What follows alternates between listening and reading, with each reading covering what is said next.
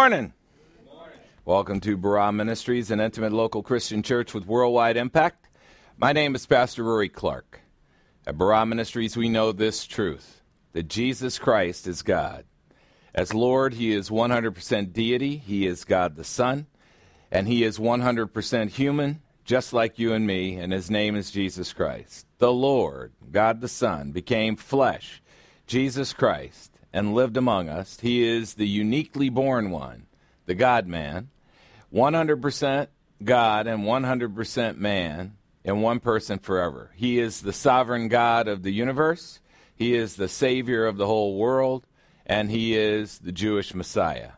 And those who make Barah Ministries their spiritual home are Christians. We are believers in the Lord Jesus Christ, and we have a deep, intimate, and personal relationship with the Lord because Christianity is a relationship and not a religion. And the Lord Jesus Christ is a person. The Lord is not a thing, the Lord is not a concept, He's not a higher power. He is God. And just as we do with anyone whom we love, we spend time getting to know the Lord. That's why we come here to study His Word. And you can't get to know the Lord without knowing His mind, and the Bible is the mind of Christ. It is His exact thinking. So, welcome to today's lesson. Today's Bible lesson religion tells you to change yourself, but God doesn't. Religion tells you to change yourself, but God doesn't. Well, if God was a songwriter and he was going to sing a song for today's lesson, he'd borrow a tune from Billy Joel. He would sing, Don't Go Changing to Try and Please Me. You never have to work that hard. I love you just the way you are. Or as he says it in Psalm 46, verse 10 cease striving and know that I am God, the sovereign God of the universe. Nothing happens in this life without the Lord's permission. And in today's lesson, our God encourages us to be satisfied with our choices in life and to come to Him as we are because He loves us just that way. Well, let's begin with some music. The Lord wants us to use His person, His divine power, and His resources. Ephesians chapter 6, verses 10 and 11 say this Finally, believers in Christ, be strong in union with the Lord and through the strength of His might. Ephesians 6:11 Pick up and put on the full armor of God so that you will be able to stand firm against the schemes of the devil. And that's what the group Unspoken recommends too in their song, Human Condition.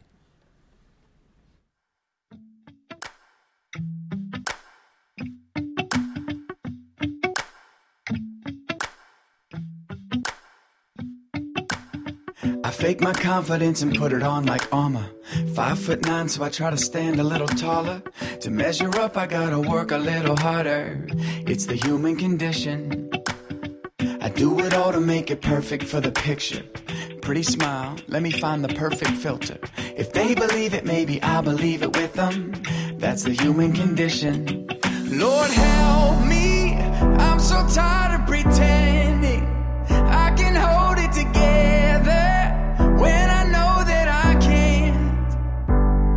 Lord, show me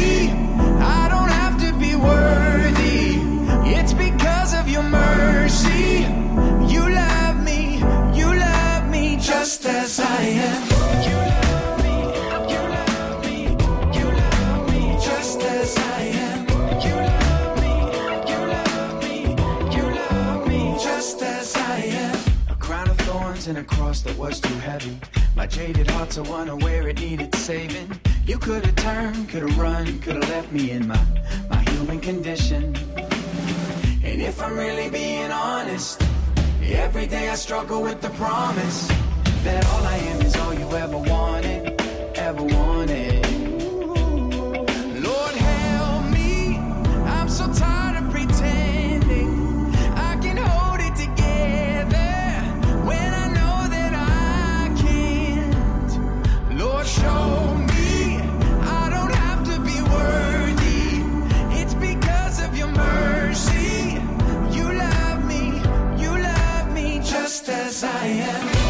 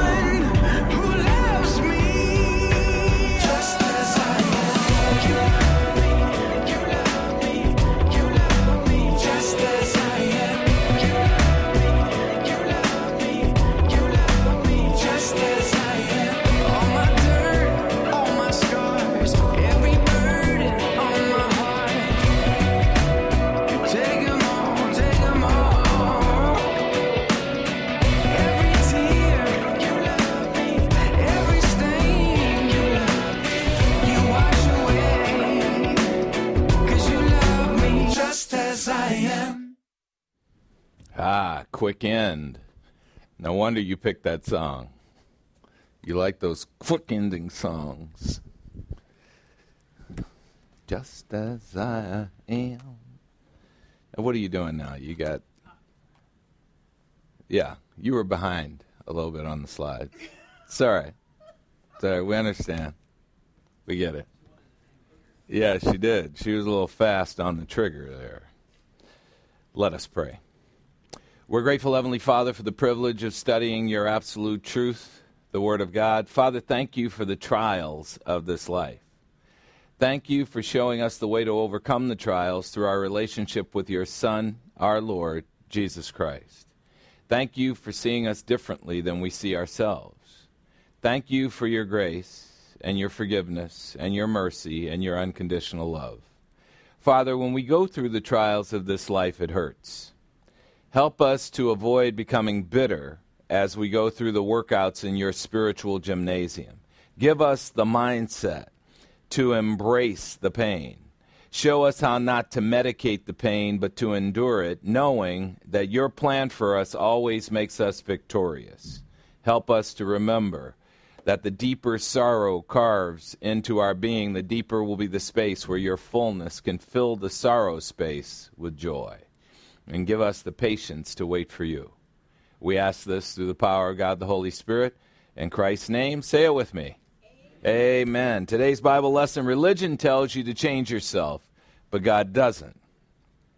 Religion tells you to change yourself, but God doesn't. Well, we're studying 1 Corinthians chapter 7 where Paul begins addressing the problems brought up to him in the form of questions by Chloe and by other people concerning the believers in Christ in the church at first century Corinth. Corinth is the Las Vegas of its day. What happens in Corinth stays in Corinth.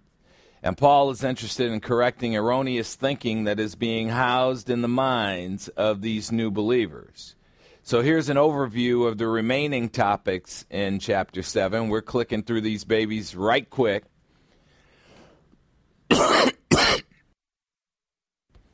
1 Corinthians chapter 7 verses 17 to 24. The guiding principle is remain as you are. Remain as you are. Reminds me of the Jack and Jack in the Box commercial from a long time ago.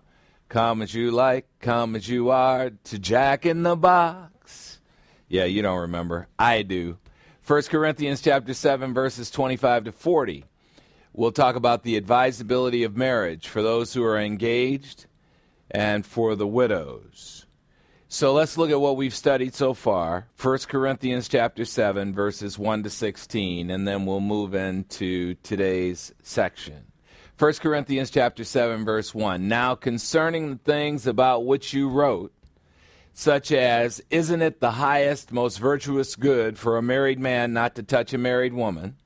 You remember I said that anytime we see now concerning in the in chapters 7 through 16 coming up, Paul is addressing a specific question that he was asked. So now concerning the things about which you wrote, such as isn't it the highest most virtuous good for a married man not to touch a married woman 1 corinthians chapter 7 verse 2 because of the temptations of sexual immoralities like fornication which is premarital sex and purchasing sex for hire with strangers which is called prostitution or soliciting prostitution each man is to have sex with his own wife and each woman is to have sex with her own husband. Yes, God created sex, God sanctions sex, God recommends that married people have sex on a regular basis. Amen? Yeah. First Corinthians, First Corinthians chapter 7 verse 3. The husband then must fulfill his sexual obligation to his wife by making himself available to her for sexual intercourse.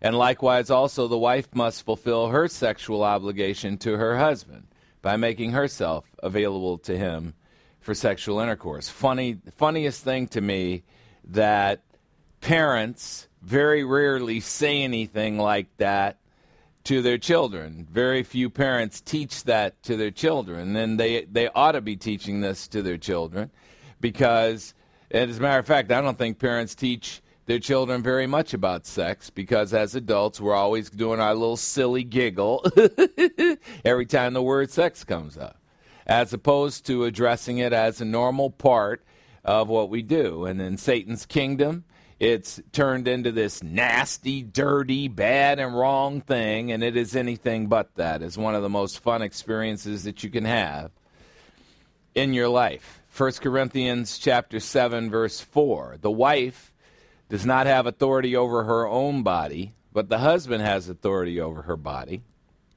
And likewise, also the husband does not have authority over his own body, but the wife has authority over his body. So the sexual relationship is a break from the authority orientation of marriage where the husband has final say. That does not apply in the sexual realm. In the sexual realm, the word is mutual. It's what they both decide. 1 Corinthians 7 5 brings that whole idea to a close, which is stop depriving one another, a command directly from God, except by mutual agreement for a time. There's that word, mutual, so that you may withdraw to devote yourself to prayer and then have sexual intercourse again so that Satan will not tempt you because of your lack of self control. And a lack of self control is because you are aflame with passion. It is absolutely normal and not sinful to have sexual desire. oh, you're kidding. Yeah, it is. All right, 1 Corinthians chapter 7 verse 6 initiates the next part, uh, the next section in 1 Corinthians chapter 7. Now I, Paul, say the following things not as a command, but by agreement, a choice. 1 Corinthians 7 7. I wish that all of you were as I am. And Paul was single and celibate. He did not burn with sexual passion. However, each Christian has his very own grace gift from God. One has a gift in this manner, and another has a gift in that manner. 1 Corinthians 7 8. But I, Paul, say to the unmarried and to widows, especially young widows, that it's good for them to remain single and celibate, even as I am single and celibate. 1 Corinthians 7 9. But if they are absolutely not able at exercising self control, in other words, if they burn aflame with sexual passion, Here's the imperative mood, the mood of command let them marry. Why? Because it's better to marry than to burn. It's better to be married than to be aflame with sexual passion. And that does not mean that that is all marriage is about. So that doesn't mean that today, when you decide that you are single and you are aflame with passion on a regular basis that you should go out and walk up to somebody and say, hey, you want to get married. Because marriage is a lot more than just the sexual relationship. 1 Corinthians chapter 7 verse 10. But to the married Christian I give orders, and not I Paul, but the Lord gives the orders, that the Christian wife should not initiate divorce from her husband 1 Corinthians chapter 7 verse 11. But if the Christian wife does initiate divorce, she must remain unmarried or she has the choice to be reconciled to her husband. And the Christian husband should not divorce his wife. In other words, he shall not send her away. 1 Corinthians 7:12. But to the rest, Christians married to unbelievers, I Paul say, it's not the Lord saying it that if any Christian brother has a wife who is an unbeliever, and she consents to live with him in a committed marriage, he must not divorce her. Paul is now making application of things that he's learned from God, which demonstrates to us that there will so, are some things in the Bible that will be quite explicit, and then there are some things that are implicit, and we have to use our brain and our free will based on what we're learning from God. God's amazing that way. He's not an enabler, he is an empowerer. 1 Corinthians chapter 7 verse 13. And a Christian woman who has an unbelieving husband and he consents to live with her in a committed marriage, she must not send her husband away in divorce. 1 Corinthians chapter 7 verse 14. For the unbelieving husband is sanctified through the spiritual power of his Christian wife and the unbelieving wife is sanctified through the spiritual power of her believing husband. For otherwise your children are unclean, but through sanctification now they are holy. All that means is that God thought of everything. And the Corinthians were worried that if they were believers in Christ and they married a pagan, many of whom were idol worshippers, that it would defile them and it would defile their children. Paul says no. 1 Corinthians chapter 7 verse 15. Yet if the unbelieving spouse initiates a divorce, let him leave. That's a command. The Christian brother or sister is not enslaved, that is, is not required to stay in the marriage when the unbelieving spouse wants to leave.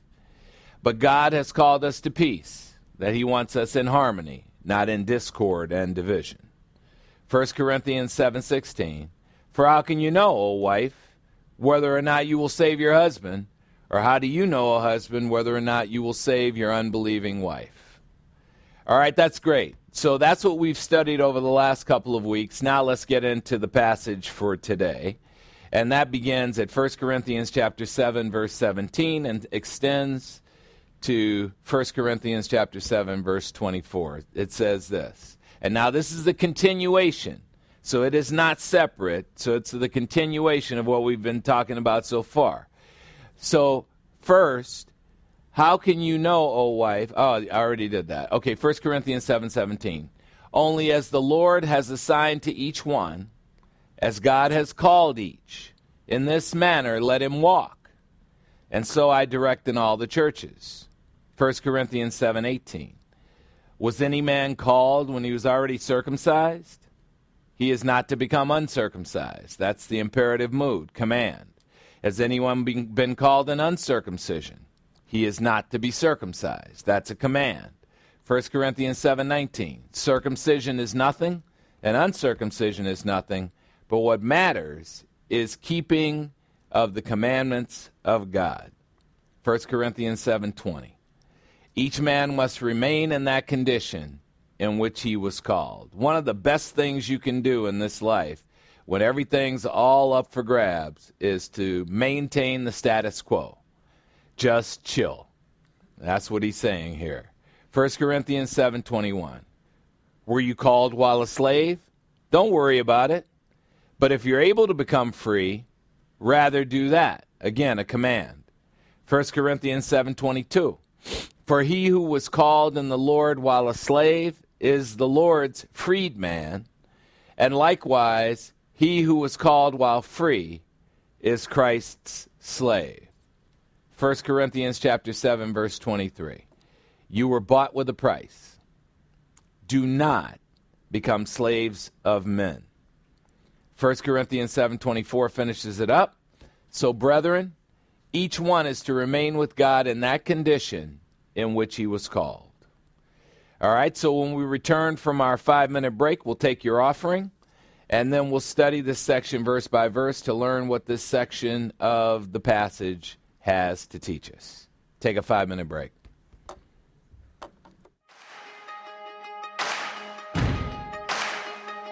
Why you ever chose me has always been a mystery. All my life, I've been told I belong at the end of the line, with all the other not quite, will all never get it right. But it turns out they're the ones you were looking for all this time.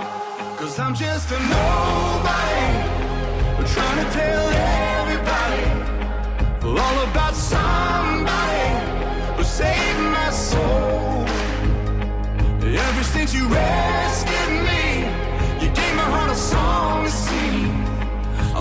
for the world to see. Nobody but Jesus. I'm living for the world to see. Nobody but Jesus. When Moses had stage fright, and David brought a rock to a sword fight. You picked 12 outsiders nobody would have chosen, and you changed the world. Well, the moral of the story is Everybody's got a purpose. So when I hear that devil start talking to me, saying, Who do you think you are? I say, I'm just a nobody, trying to tell everybody all about somebody who saved my soul. Ever since you rescued me, you gave my heart a song to sing. I'm living for the world to see, nobody but Jesus.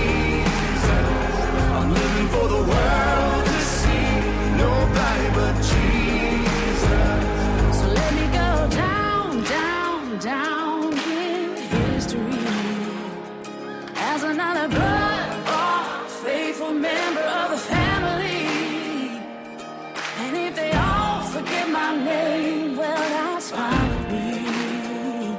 I'm living for the world to see nobody but Jesus. So let me go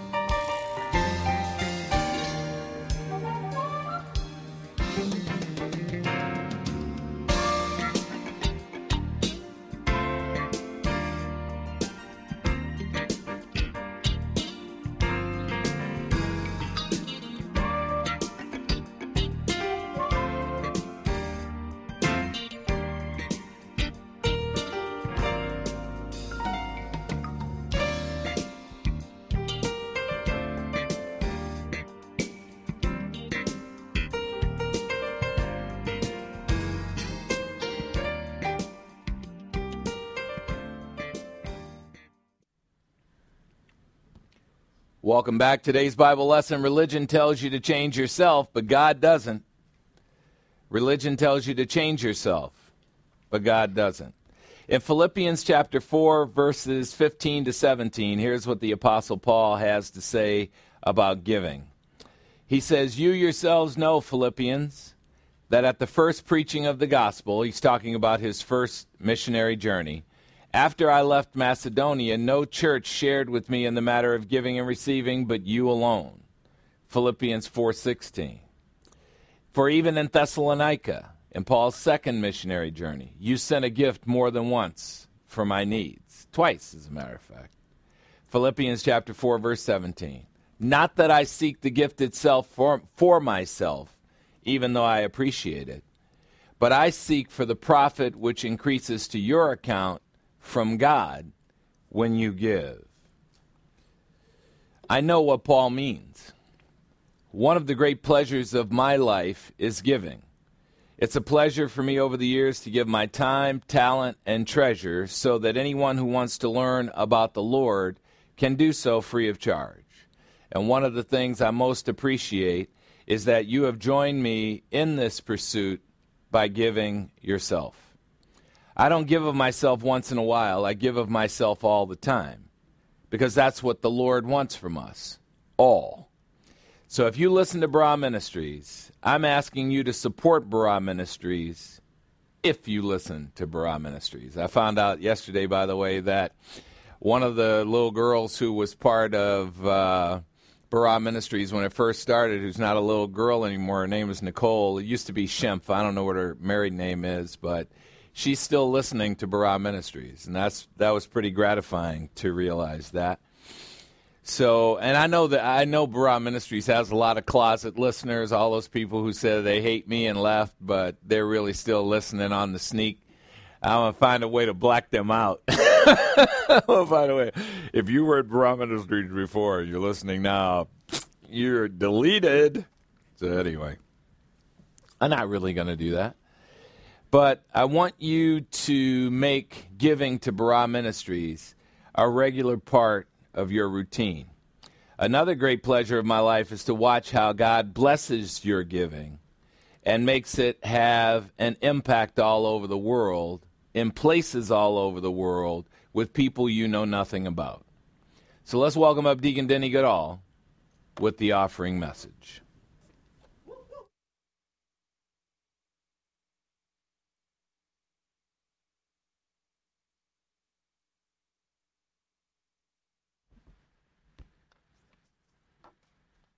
Good morning. My name is Denny Goodall, and I'm blessed to be a deacon for Barah Ministries, a worldwide Christian church where real people come to listen to a real pastor teach the real truth from the Word of God. And as we, as I left the lesson last week, I was left with just one thing, you know, do not separate, do not divorce. And it's just kind of a, a long pattern in this that I've seen from Paul, just that he wants to unify the body of Christ. He wants them to stay united. He wants them to stick together. You know, we've seen he wanted them to avoid coming together in Corinth. He wanted them to avoid sex and the drugs and the violence and stuff that was happening there. He wanted them to avoid lawsuits. You know, don't don't start coming at each other and fighting and bickering over little bits of money. Just let it go. And you know, you see it with the also with the divorce. You know, stay stay together. Just get through it. Just chill, like Pastor said. But you know, so over this, Paul's just trying to unite the body of Christ, and we see that you know don't seek out your lusts. He says, you know, it's basically avoid the pitfalls of Corinth and engage the blessings of Christ. He wants us to avoid the separation of Satan's world and unite with the Lord's family and avoid these things. And it's, it's pretty simple. Um, so, what, what's he saying? Unity, right? Unity, unity, unite, reunite.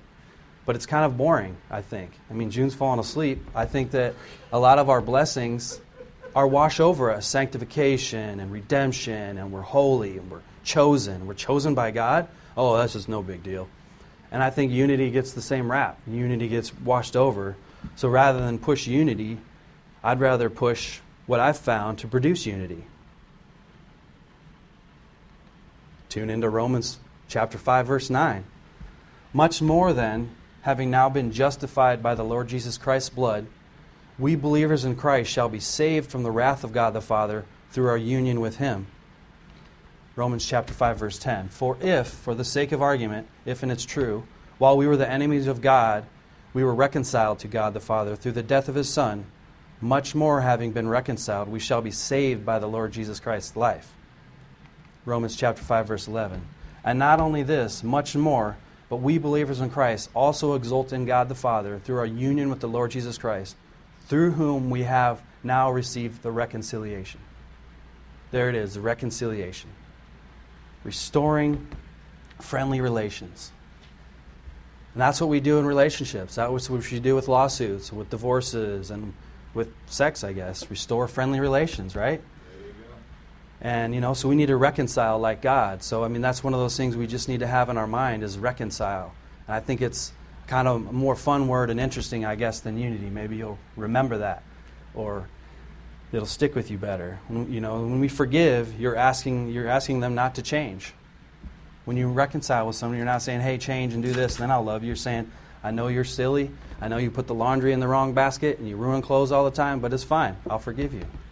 You know, and we see in the Bible, we, we should just accept people like God does for us. Um, we saw with Paul. What would Paul do? Did a horrible acts to the Christians. God said, Ah, now you're my man. Reconciled. Perfect. David. David did a bunch of dumb stuff. You're still my man. Um, like, what about the fallen angels? It started it all. God allowed them the chance to come back. He reconciled with them. And so it's just a simple thing to think about reconcile. Like, just give people another chance. And you know, it's it's funny because my daughter Elle will get, you know, she's three and a half. She gets a little testy, and it's bedtime. We go through routine. We do bath and brush your teeth, and then a book. And she always fights the routine, and she'll scream at me, "I don't want you! I don't want you!" And it hurts my feelings. You know, as a dad, I don't spend time with her. I'm trying to help Emily, my wife, so she can avoid having to do this every night, all night. And then my daughter's screaming at me. So what do I do? Get mad at her? She's three. I can't. It's like God. She doesn't know what she does. Forgive her for she doesn't know what she does. So what do I do? I reconcile. I leave the room, do what she says, and then I come back when she wants prayer and, and hugs and kisses for bedtime. And I don't, I don't, you know, hold my foot over and say, no, you need to be nice now, and ask her to change who she is. So it really works well with reconcile with your, your kids, with your family. And so that's what the offering is today. It's your chance to reconcile with me, friendly relations, because you guys have been slacking a little bit. So it's a chance to reconcile and do better. and you know I'm kidding. But I just want you to stick that in your head and think about it. You know, we have the basically the ministry of reconciliation, forgiveness, and unconditional love. And it's easier said than done sometimes, but I think it's really worth it because sticking it out, as we've seen with couples in this ministry, that it's really worth it. And it's all, in the end, is God's blessing to us and to God's glory. So thank you very much.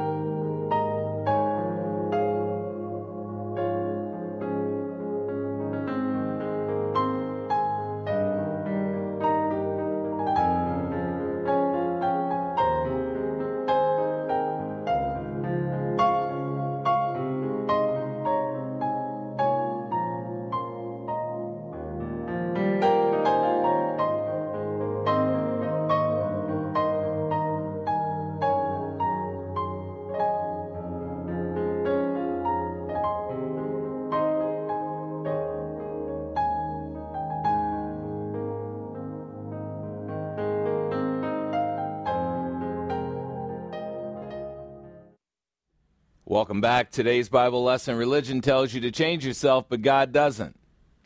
Religion tells you to change yourself, but God doesn't. Poor Deacon Denny, he's got to deal with that those little babies who are always telling him, I don't want you, I don't want you. And I just need to babysit them for about a week. Oh, you don't want me, Elle? You don't want me? Come here. Let me give you a hug. Oh, yeah. Don't fight it. Don't fight it. Don't fight. Look, baby, sleep, Denny. Yeah, throat hug. Baby, sleep. yeah. Let me babysit them. Just a week, man. All your problems will be gone. They will love you. They say, I don't want Uncle Rory anymore. Anytime. You drop them off anytime. Because I'm always up for some babysitting. All right, so welcome back. The religions of the world encourage us to work to please God. The religions of the world encourage us to work to please God. If you want to know what's at the base of every single religion, after you sort through all the crap of the religion and go right into the middle of their doctrines, and that's how you really determine what a religion is all about. You just look at their doctrinal statement. You go right into the middle of it, and what will it tell you? You have to work to please God. God is not pleased with you. God is disappointed with you. If you God will love you if always conditional love. No, God does not love you if. God loves you no matter what. And see, you can, that's that's what Deacon Denny's talking about. All that stuff just goes right over your head because you can't even relate to that because you want to look at God from a human point of view. You think God thinks like you do, and you don't love anybody unconditionally, so you think He doesn't either. And that's the problem. You just got to reverse your brain. Like whatever you think, think the opposite. Because God loves you unconditionally. He has never been disappointed with you. He has never not forgiven you for everything you've ever done. You know, it just gets me sick in my stomach if people start talking about themselves. Well, you know, like when I was growing up, you know, I was in drugs and I did a lot of alcohol and, you know, I, I was all into sexual things and blah, blah. Who cares? Shut up. Shut up, because I didn't do any of that stuff and I'm just as bad as you. Who cares? Why are we always trotting out all the bad things about ourselves and saying, I can't believe that God loves me? If you can't believe that God loves you, you don't understand God at all. And that's all that means. And if you want to keep talking about all the stuff that's wrong with you, as if that's God's attitude towards you, you don't understand God at all. And I understand the journey. I understand the journey. I took my journey through religion and I took my journey through sin and legalism. But now that you land in grace, you know God was never thinking any of that stuff in the first place. He just wasn't. His whole plan is different. He's not some God that's standing with his foot over your head waiting to step on your head. He's not punishing. The lake of fire is not a punishment. The lake of fire is a choice you make, and God created a place for you to live so you could be with all the other people who are like you who reject a relationship with Him. That's it. Amen? And so the more you live and the more you learn and the more you hear the word of God, you all of a sudden you start to hear just put your sad story away. You look, you've got circumstances. You've got circumstances. I, I, I talked to a friend that I haven't talked to in 40 years, I'm sure, the other day. And it just so happened that I answered the phone because I usually don't answer the phone when one of the one a number comes up that I don't recognize. I just happened to answer the phone. There she is on the phone, and we ended up talking for an hour and a half. And she was telling me, catching me up on her life, and she's had some really traumatic things go on in her life as have I, as have you. But here's the thing God has loved us the whole time. God's attitude toward us was the same the whole time. So everybody's got circumstances. And nobody's circumstances are more severe than the other person's circumstances. And the real question is are you going to just let your circumstances go and treat them for what they are, which is just learning experiences, some of which are excruciatingly painful? It's really painful when you figure it out that your father does not, wants nothing to do with you.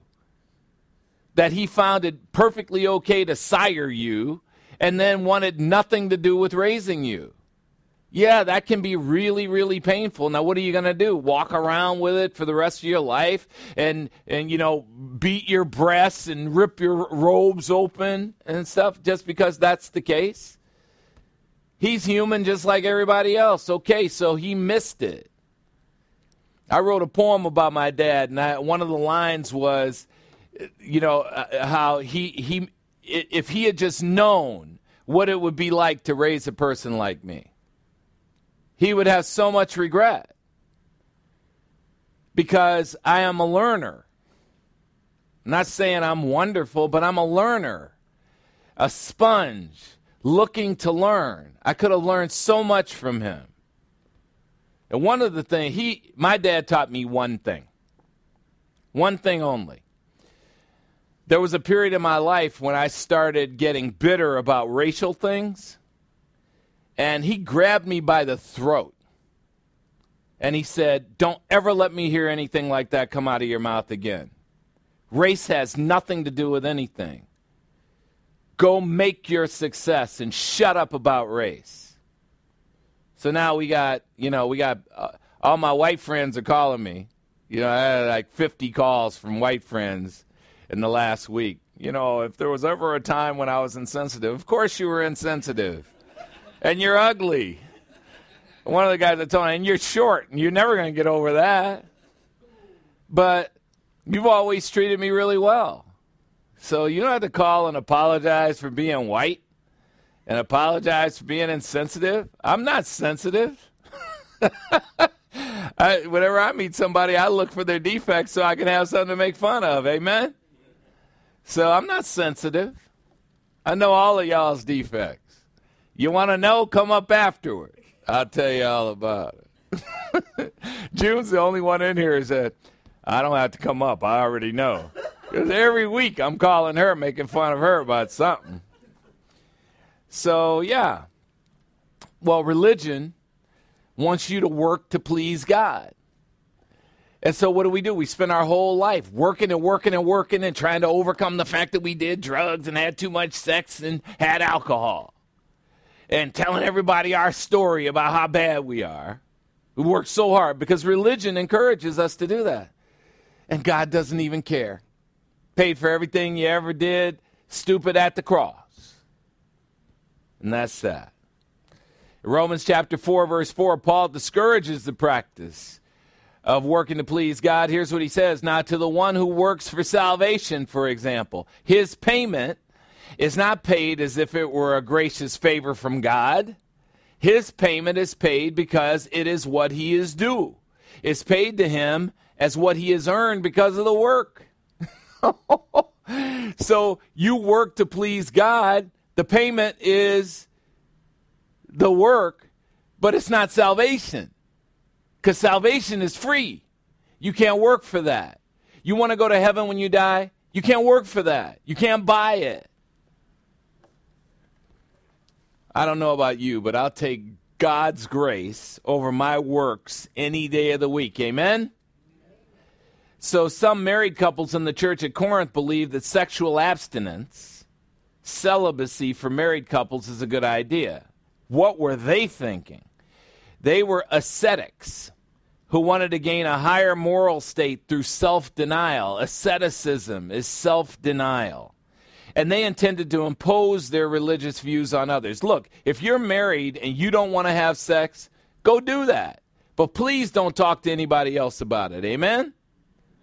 Please don't try to tell everybody that your moral code is is everybody what what everybody else's moral code ought to be. Whenever people bring up certain words, my antenna go up. Whenever by, anybody brings up moral, my antenna goes up. Anybody brings up integrity, my my antenna goes up because we're not moral and we're not we don't have integrity. We, can't even keep our own promise to ourselves when we set our alarm to wake up in the morning. We're banging on the clock for 30 more minutes. Just pick a time and get your butt up. The alarm goes off, five, four, three, two, one, get up. We can't even keep our promise to ourselves integrity.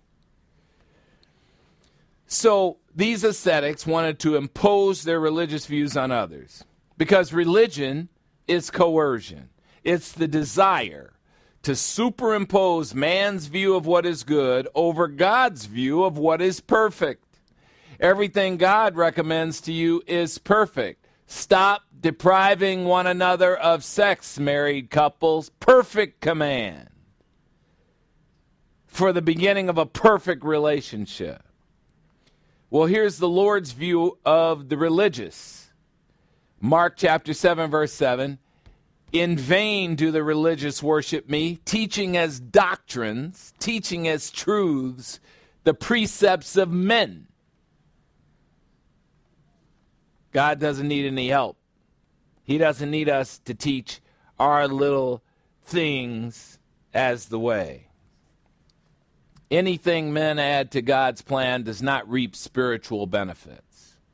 All right, so let's look at the passage under study verse by verse. 1 Corinthians chapter 7, verses 17 to 24. Let's begin at verse 17. Here's what it says So, as the Lord has assigned to each one a circumstance, and as God has called each one for a so great salvation. In this manner, let him walk. In this manner, let him create a lifestyle. And I, Paul, give the same direction in all the Christian churches. So he's telling the Corinthians, I'm not just saying this to you, I'm saying it to all the churches. God gave you a circumstance, God gave you a so great salvation, now make a life.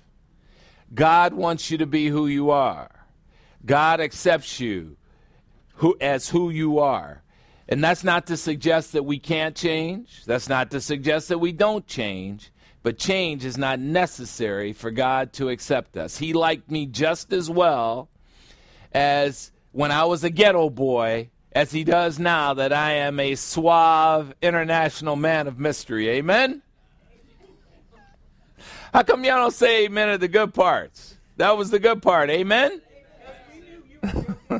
I was not joking. I am an international man of mystery. yeah, I can't get near. I'll tell you, I don't get no respect. Rodney Dangerfield of Barah Ministries. So you don't need to change who you are because God accepts us. God gives us circumstances, and He wants us to take those circumstances and craft amazing lifestyles in spite of our circumstances. And the religious suggests that you will be more successful to the degree that you change to please God. Religion, Satan's strategy against the human race, encourages us to be discontented with ourselves and to be discontented with our circumstances. Amen? And you are. You are. And gosh, I hate hearing the haranguing that people do against themselves. It's like, would you cut it out? Okay, we get it. You're horrible. We get it. Say it once and then shut up about it. Move on because it's just an excuse. It's just an excuse to stay where we are when we harangue over and over about our defects. Nobody even looks at you that way. You're mostly weaknesses you probably have one strength. And if you're a believer in Christ, it's your spiritual gift. And the rest of you is a mess. But the people outside of you are not looking at you and saying, oh, you're a mess, except your family. All right, so God already said that part. You know, a man's enemies will be the members of his own household a prophet has honor, just not with his own home, not in his own hometown, and not with his own family members. So we know your family's going to harangue about you and tell you all the things that are wrong with you. You just look at them and you go, whatever. Brush it off. Teflon. No stick, sorry.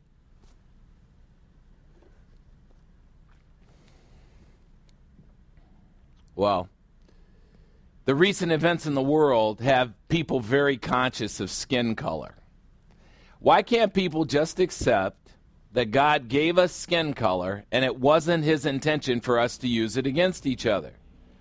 Instead, the Lord knew that we would use it against each other, and He allowed it so that we would come to thrive in whatever circumstances we find ourselves in, whether racially or socially or by gender. In God's plan, there's no excuse for using your circumstances as an excuse. Okay, I got, I got the triple. All right, so I'm black. I started off colored. Then I became a Negro. Then I became a spook. Then I became a jigaboo. Then I became black. Then I became an African American. Then I became a person of color. Then I became a minority. And then I. Be- oh, anything but a man. Do you think I listen to any of that stuff? So, uh, the only thing that race does in, in my life is it gives me one more thing to make fun of. But when I look at you, I don't see your color.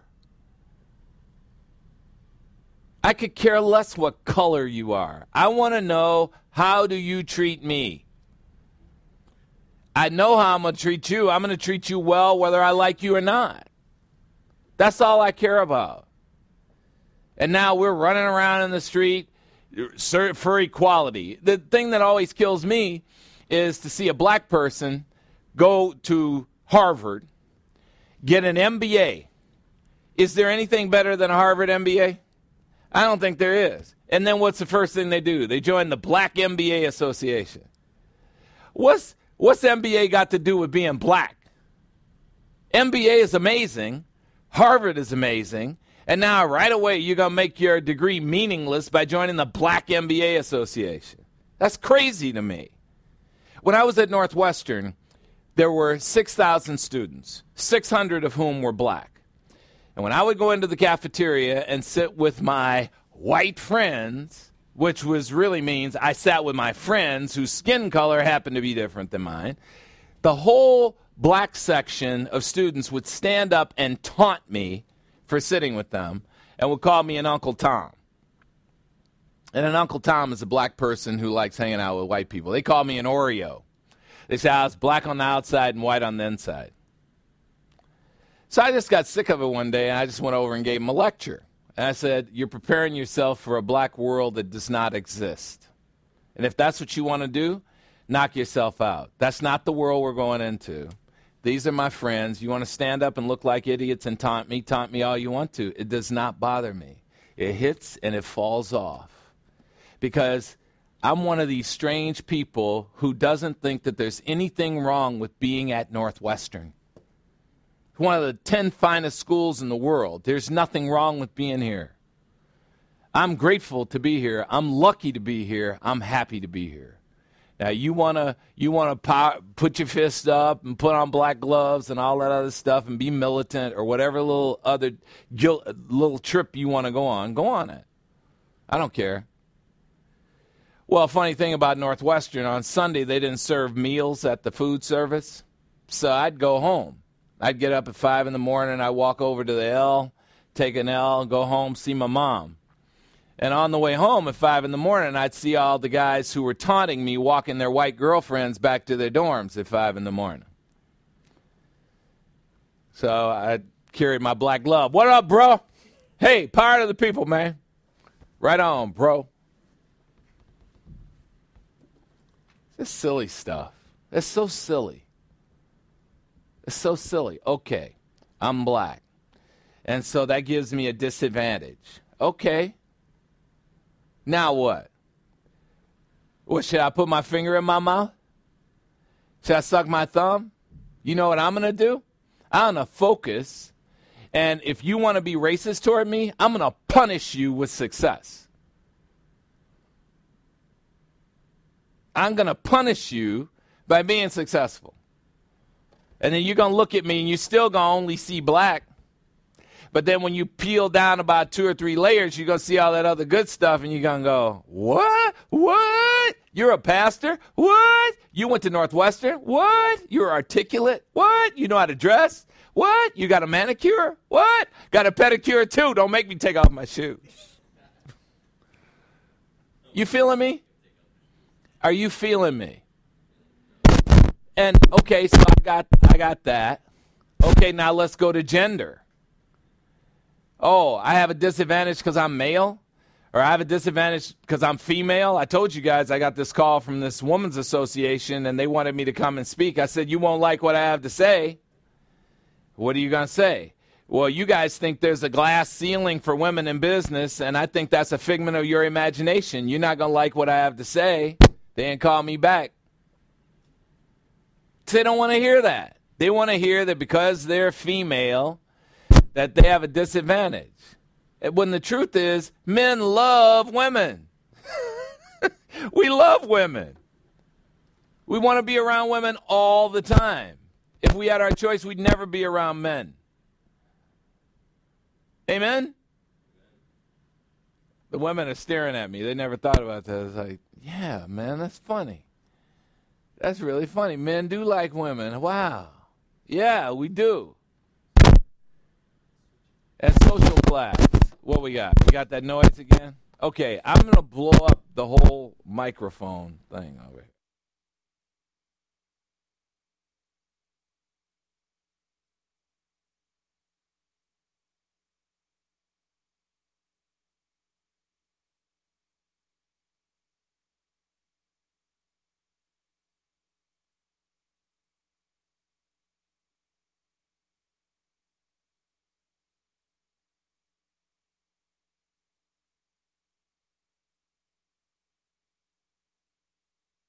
You got it. You got me? Can you hear me? Chat, chat, chat, chat, test. Testing one, two, three, four, five. You got me. Good. So, I don't get it. I'm sorry, I don't get it. Sorry for the rant, but I don't get it. I don't get the race thing. I don't get the gender thing.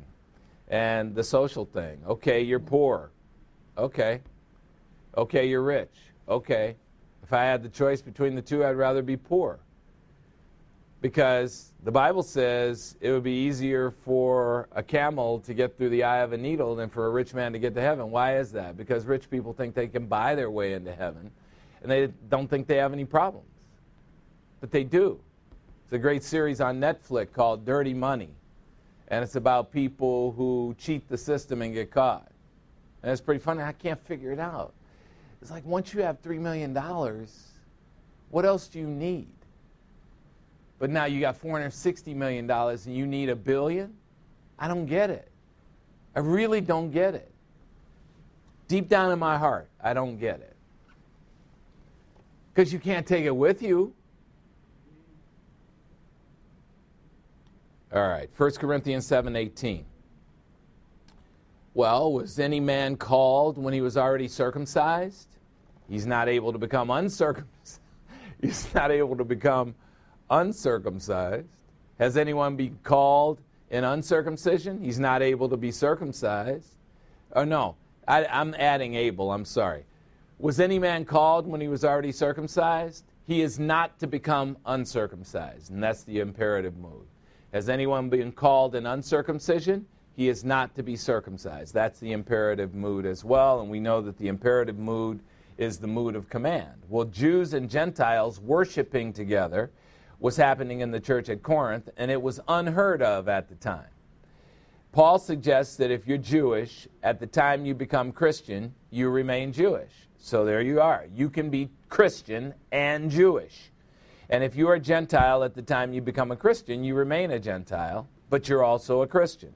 Therefore, there is no need, if you're a Gentile, to get circumcised, which is uniquely Jewish, nor was there a need for Jewish people to undo them, their circumcision, and I'm not sure even how that would work. I would never want to do it, however, I do know that. 1 Corinthians 7:19. Circumcision is nothing, and uncircumcision is nothing, but what matters is keeping the mandates of God, because that is everything. Now, for Paul, who is a Jew, to say that circumcision is nothing is a jaw dropper because circumcision was considered obligatory in the Jewish culture. And here's how Paul, who was also a Pharisee, described himself in Philippians chapter 3 verses 4 and 5. He said, "I Paul myself might have confidence even in the flesh.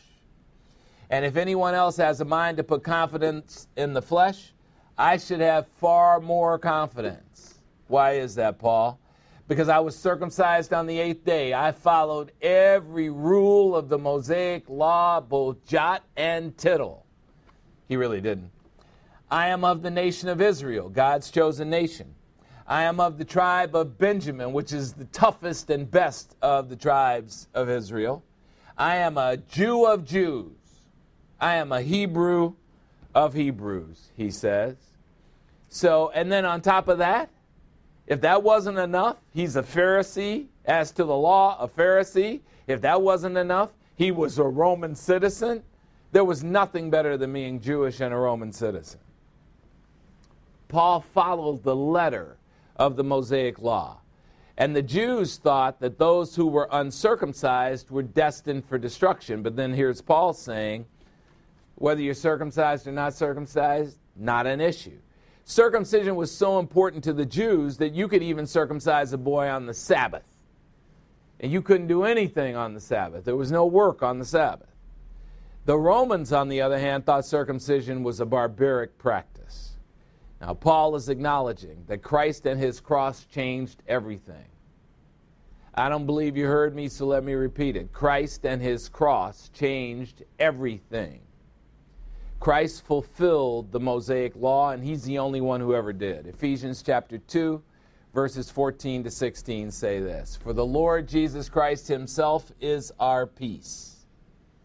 who made both groups, Jews and Gentiles, into one group and broke down the barrier of the dividing wall, Ephesians 2:15, by abolishing in his flesh the enmity, the hatred between Jews and Gentiles, which is the law of commandments contained in ordinances, so that in union with himself the Lord might make the two groups into a new man, the new creation, thus establishing peace. Ephesians 2:16 and that he might reconcile them both, Jews and Gentiles, in one body, the church, the body of Christ, reconciling them to God the Father through the cross, by means of the cross, having put to death the enmity. I think that's what Deacon Denny was talking about, wasn't he? Wasn't he talking about the reconciliation? The ministry of reconciliation that was facilitated by Jesus Christ shedding his blood on the cross to pay for every sin we'd ever commit, past, present, and future. 1 Corinthians 7:20. Each man must remain in that condition in which he was called. Once you're a believer in the Lord Jesus Christ, you are spiritual. There is no degree in the matter of spiritual. It is an absolute state. You don't get more spiritual, you don't get less spiritual. Why? Because the Lord accepts you as you are. Changing your circumstances does not change or improve a believer in Christ's relationship with God. Why doesn't your relationship with God ever change? Because there's nothing wrong with it. Ephesians chapter 2, verses 8 and 9 say this For by God's grace you have been saved through faith in Christ for salvation. And that grace and that faith and that salvation are not from the source of yourselves, it's the gift of God. Ephesians 2 9.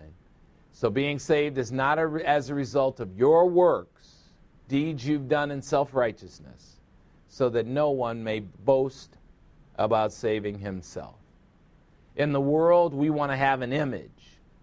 In a world, we want people to in the world we want people to think of us a certain way. Oh, well, I don't want him to think. Oh, well, I don't want him to think.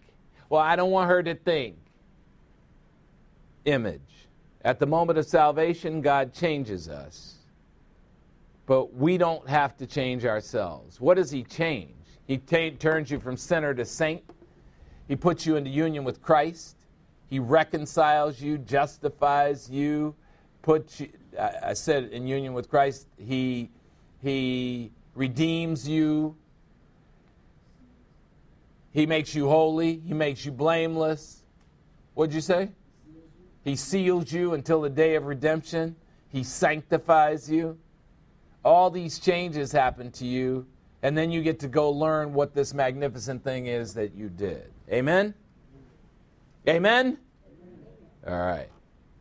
But Christians take forever to accept this because we would rather redeem ourselves. Making changes to yourself does not change God's attitude toward you in any way. 1 Corinthians 7:21. Were you called while you were a slave? Don't worry about it. Imperative mood, the mood of command. But if you are able also to become free, rather do that. Why? One third of the people in Corinth were slaves. Slaves had no rights, including the right to marry, they were things, they were possessions. They were not considered to be people. Slaves had no worth other than what they could be sold for. So it was better for slaves that they were free. Paul encourages them to seek freedom, but it is not imperative in the Christian way of life. Why?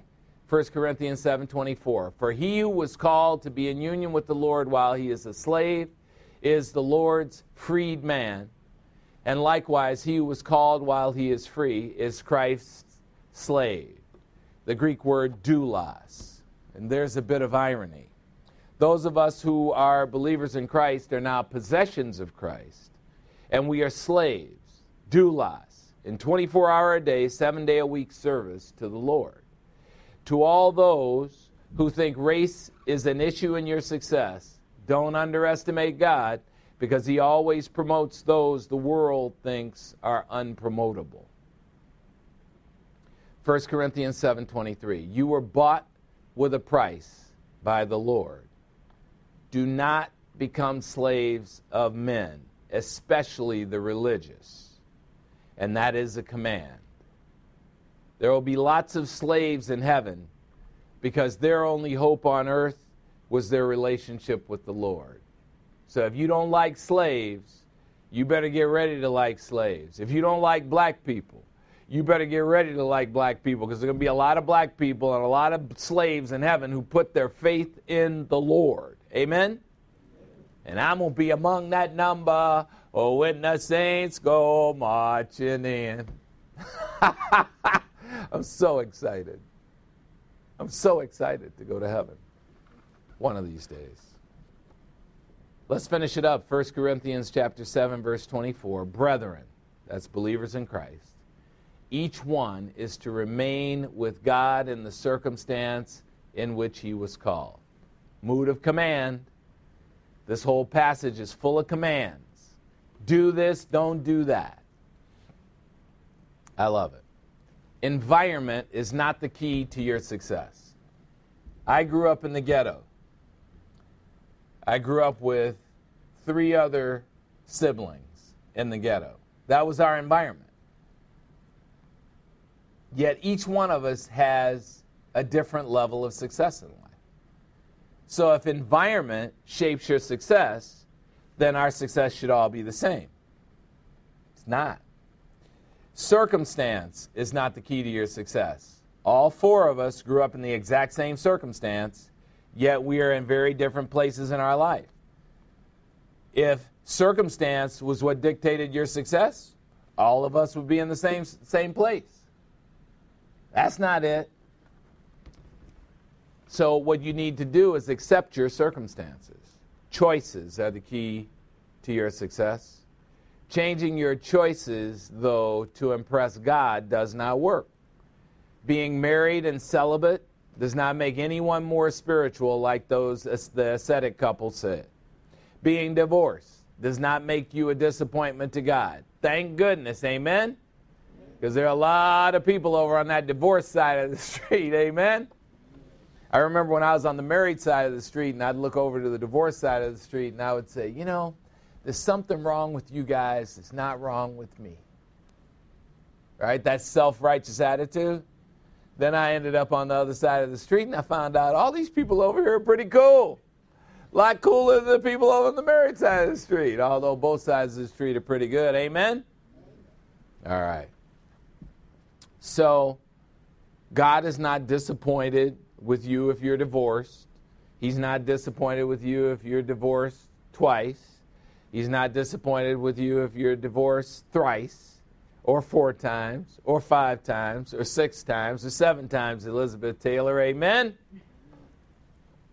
That's not how God looks at us. He loves you unconditionally. Our charge as Christians is quite simple choose God's choices for you choose God's choices for you. If you study the Word of God long enough, you'll know exactly what God has planned for you. And your choices are best when they align exactly with God's choices for you. God always makes room for your desires and your will in His plan. And what He wants you to do is have your desires and your will while simultaneously doing exactly what He's asking you to do. And that takes a while to learn that you can actually hold two thoughts in your head at one time. God expects you to follow his direction to make the best of your circumstances. Ephesians chapter 10. See, in other words, God did not curse you because he made your skin dark. He did not curse you because he made your skin light. And just because the world wants to make that an issue, it isn't. God didn't curse you because you are a member of a certain religion. God didn't curse you because you are a certain gender. God did not curse you with your social status. He gave you those as gifts, And He wants you to take the gift He gave you and make something amazing of it. Amen? June wants to wave her hand over here. She's a, she's Amen. Amen. I know. You had it down low. So don't be afraid to get it up high, girlfriend. Amen? I, even though you can't lift your hand above your head. I understand that now. Yeah. Isn't that amazing? What if we all just got that today? What if everybody was listening to this message today and believed it? We could all go back to our homes, back into the quarantine, and get out of the streets. Amen? you know, it's so funny. I was watching uh, this looting on TV. So down in Dallas, there's a black woman who owns a clothing store, high-end clothing store. Now she's worked her whole life to get the money and everything to get this high-end clothing store. And then they show a camera video of this guy breaking her window, going in through the window, grabbing an armful of clothes. He's got on the mask because he's got COVID, you know. Uh, I was telling people at Whole Foods, there's never been a better time to rob a bank, right? Because you can just, everybody thinks it's normal for you to have the mask on. So he goes in and he grabs these clothes off the rack, and I'm thinking he's got 25 pieces. Okay. So he gets home and he's got these 25 pieces. That's great. And so, let's say those clothes were $100 a piece. And let's say he gets $100 a piece for them. So in one day, he gets $2,500 for all those clothes. He sells them all. He's got the 2,500. What's going to happen next? He's going to spend the $2,500 in one week, and he's going to be right back to who he was before, which is a moron. Only now he is a fugitive felon moron. What does looting do for you? Oh, wow, you got an iPhone. Wow. Excellent. It's locked. As soon as you turn it on, you're going to get arrested. Wow. What's the point? I don't get the point. But maybe that's just because I'm a coward. I'm too scared to do stuff like that. Because I don't want to go to jail. But think, think it through think to the other side. And you know what? I'm gonna steal some clothes. I ain't going in a woman's shop and stealing nobody's clothes. I'm gonna break in Nike, right? I'm gonna break in the Nike store. I'm gonna give me some gym shoes, some shorts, you know, some backpacks. Huh? Yeah, uh, that very true. Denny, Deacon Denny said they want reparation, not reconciliation. Reparation for what? I wasn't around in 1940 when they were hanging black people from a tree. I wasn't. My relatives were, and does that bother me? It bothers me. I, I, when I watch those movies, I get mad. But I get mad because I don't think anybody should be treated that way, under any circumstance. Know, I was watching a thing on Netflix the other day about this guy who was a pedophile, and he had a, a pyramid pedophilia scheme where he molested three or four or five hundred girls. And that made me mad. I don't like that. I don't think that's the way to treat people. So I think we just need to get a clue about treating people well. And that is not a social problem. That's a one person at a time problem. How did you treat the stranger you saw today? How do you treat people? Don't be asking for a social answer to that question. Let's have an individual answer because you have control over how you treat people. Do you have the same attitude as God does? God says to you, Come as you are. Do you say to other people, come as you are?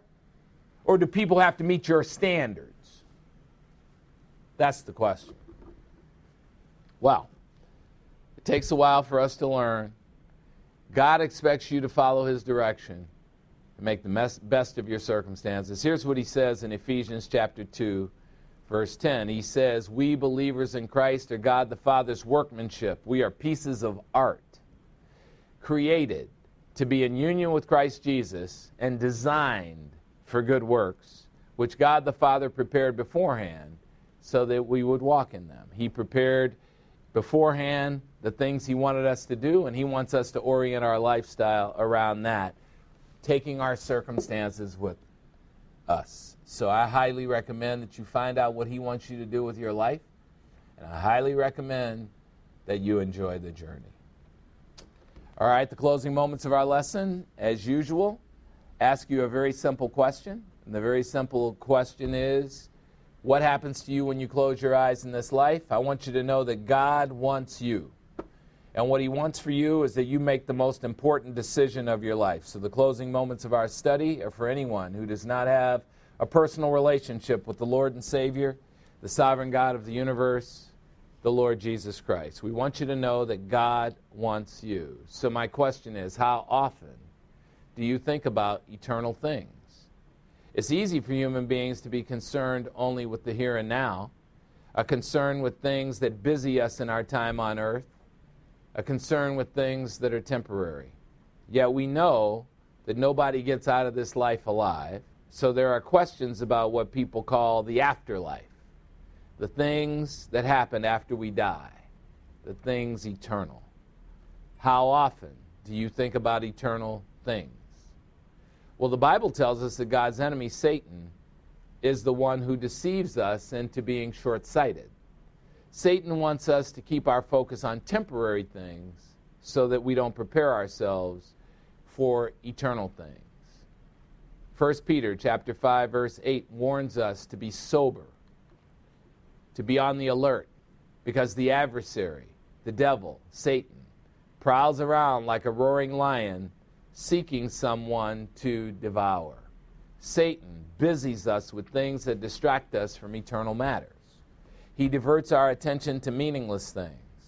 For example, the Bible tells us how easy it is to be deceived by material wealth, a problem that pervaded the church at Laodicea.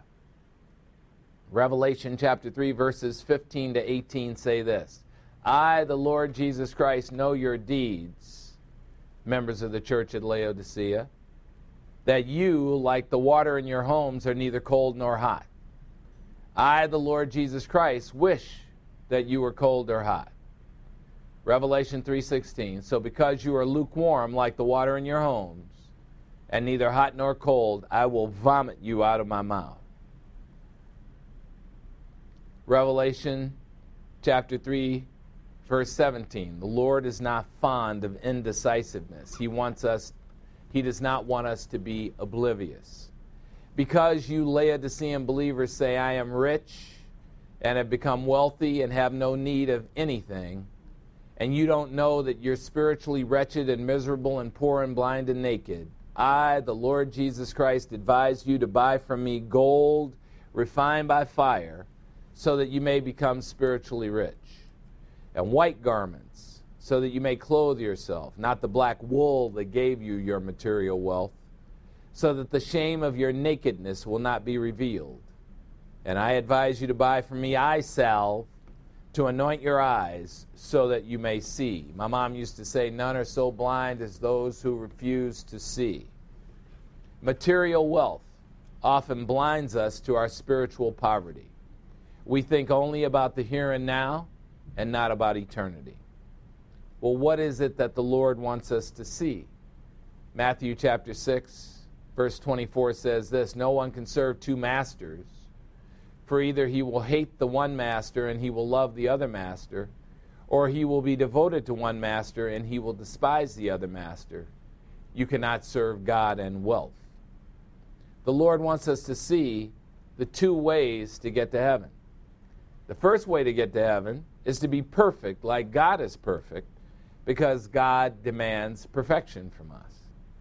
Material wealth can't buy perfection, nor can it buy a relationship with God. Are you perfect enough to get to heaven? Well, once we sin, we're no longer perfect according to John chapter 2 verse 10. Whoever keeps the whole law I'm sorry, James chapter 2 verse 10. Whoever keeps the whole law and stumbles in one point, breaking one law, he has become guilty of breaking the whole law. Once you realize that you're not perfect enough to get yourself into heaven, the only other way to get into heaven is by means of God's grace, which is free of charge. In John chapter 14, verse 6, the Lord Jesus Christ himself said, I am the way and the truth and the life.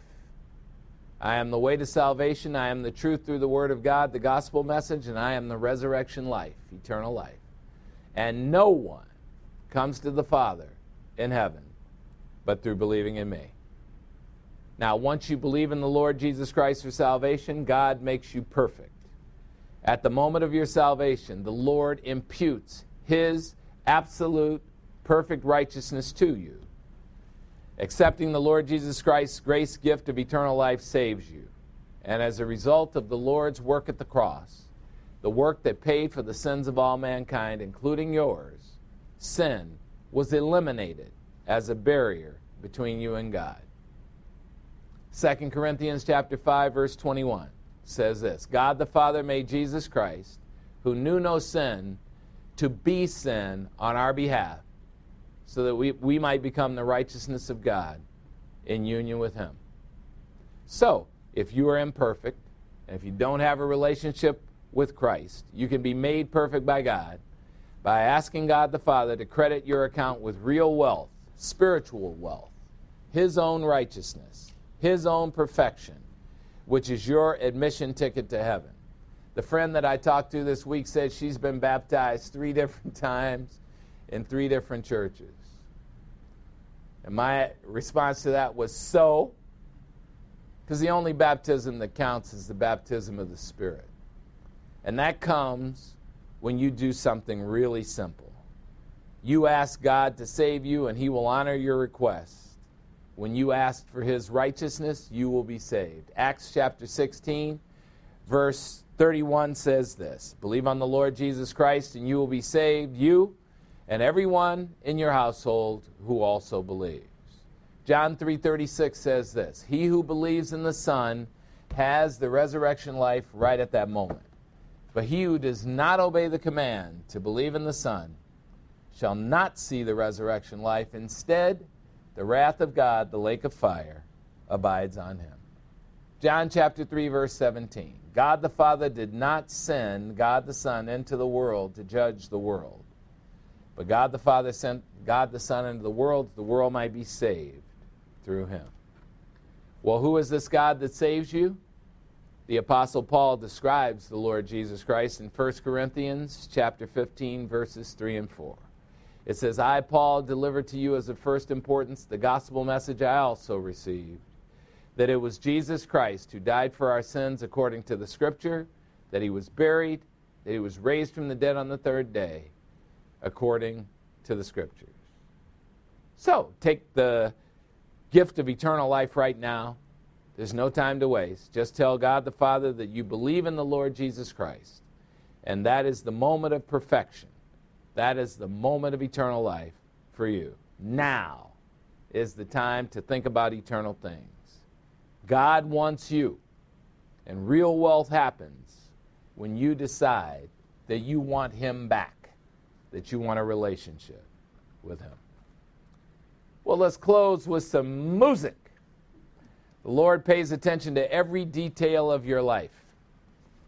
In Matthew chapter 6, verses 25 and 26, the Lord says this For this reason, I, the Lord Jesus Christ, say to you, do not be worried about your life as to what you will eat or what you will drink, nor worry for your body as to what you'll put on. Is not life more than food and the body more than clothing? Matthew 6:26 Look at the birds of the air, the sparrows. They don't sow, nor do they reap, nor do they gather into barns. They don't harvest. And yet your heavenly Father feeds them. Are you not worth much more than they? Well, you are. With the Lord, his eye is on the sparrow, so he must be watching you too. Here's June Murphy to sing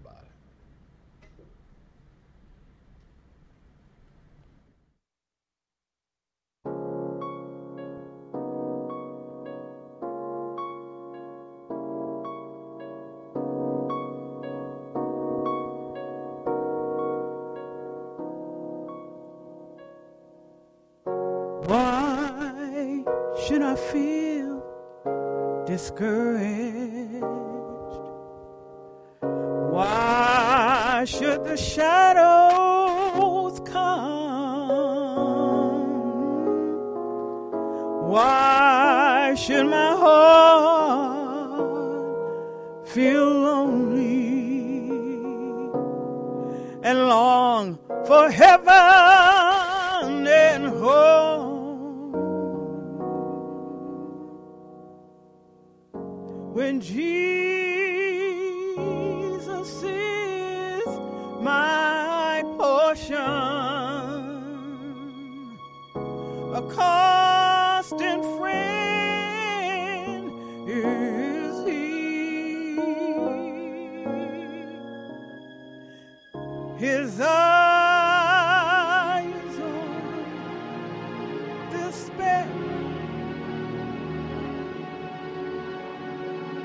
and I know He watches over me.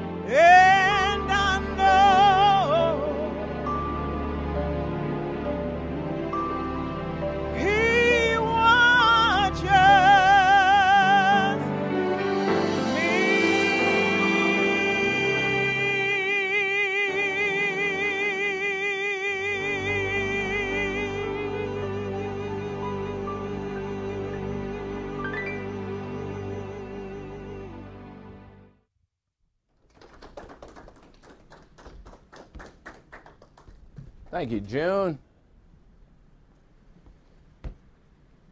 Trust in the Lord Jesus Christ with all your heart and do not lean on your own understanding. In all your ways, acknowledge Jesus, and he will make your path straight. For the Lord is the one who goes ahead of you, he'll be with you. He will not fail you or forsake you, so do not fear or be dismayed. The Lord longs to be gracious to you. He waits on high to have compassion on you. For the Lord is a God of justice, and blessed are those who wait for him. So humble yourselves under the mighty hand of God that he might promote you at the proper time, slamming all your cares on his back. because He cares for you. God considers your problems to be His responsibility. Let us pray. Almighty God and Father, we thank you for giving us everything we need. We thank you for giving us everything we want. We thank you for protecting us and prospering us during this time.